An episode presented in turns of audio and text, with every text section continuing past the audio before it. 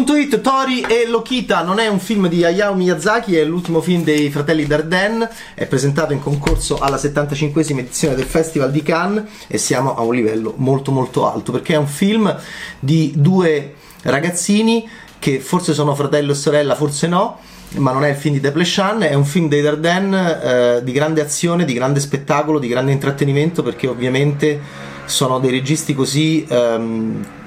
alti che sanno benissimo che il sociorealismo può essere Marvel e deve essere Marvel, soprattutto in base alla loro ideologia cinematografica, cioè di volontà di avere il nostro sguardo. Non ho mai guardato, a proposito di sguardo, l'orologio, sono 90 minuti serratissimi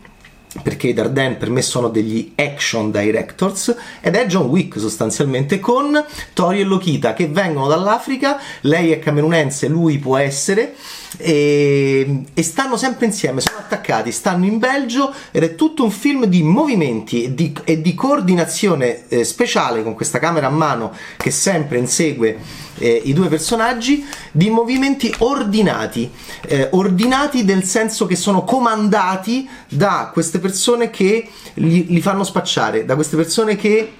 li fanno prostituire da queste persone che li mandano a fare le giardiniere nel caso appunto di eh, nel caso appunto di, eh, di lei le giardiniere di una serra di marijuana gigantesca. E il film dei Dardenne è tutta una serie di movimenti di scambio di denaro che è una cosa che io adoro al cinema e di continua appunto poi anche perfetta, sempre in base alla loro ideologia cinematografica, eh, perfetta spiegazione senza gli spiegoni orribili di Cronenberg, perfetta spiegazione in azione, senza spiegone, di tutte le dinamiche socio-economiche all'interno di questo microcosmo, che è come la terra di mezzo, che è puro spettacolo, che è puro intrattenimento all'interno del genere sociorealista. E, è ovvio che eh, sono dei geni del cinema, è ovvio che qui hanno già vinto due palme d'oro e premi della giuria e anche miglior regia per uno, per uno dei loro pochissimi brutti film che è Ahmed, il giovane Ahmed, dove c'era l'integralista cattivo eh, che mh, mm, sembrava Groucho Marx e là si sono sbagliati gli hanno dato miglior regia ma perché? ma perché sono così bravi che vincono sempre e potrebbero vincere anche questa botta qua perché? perché lui è un ragazzino fantastico che ehm, è, è, è, è, l'idea del film molto precisa molto precisa laser come deve essere è che loro seguono dei percorsi come il figlio di Saul, che mi piace molto perché è un film di direzione dei personaggi come se fossero appunto in dei binari, e poi all'improvviso ed è il cinema, c'è l'uscita da una traiettoria che ti viene comandata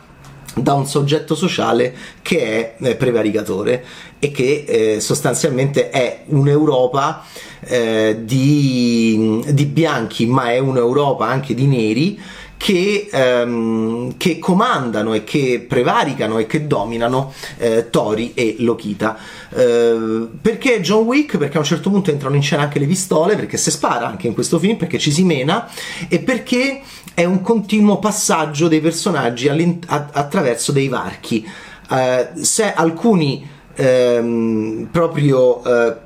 comandati e costruiti da chi li vuole imprigionare come nel figlio di Saul e chi ha creato questa prigione che è una prigione che non è prigione ovviamente è una prigione che è anche società che è anche strada che è anche all'aperto che è anche bosco. E, e da questo punto di vista veramente è un cinema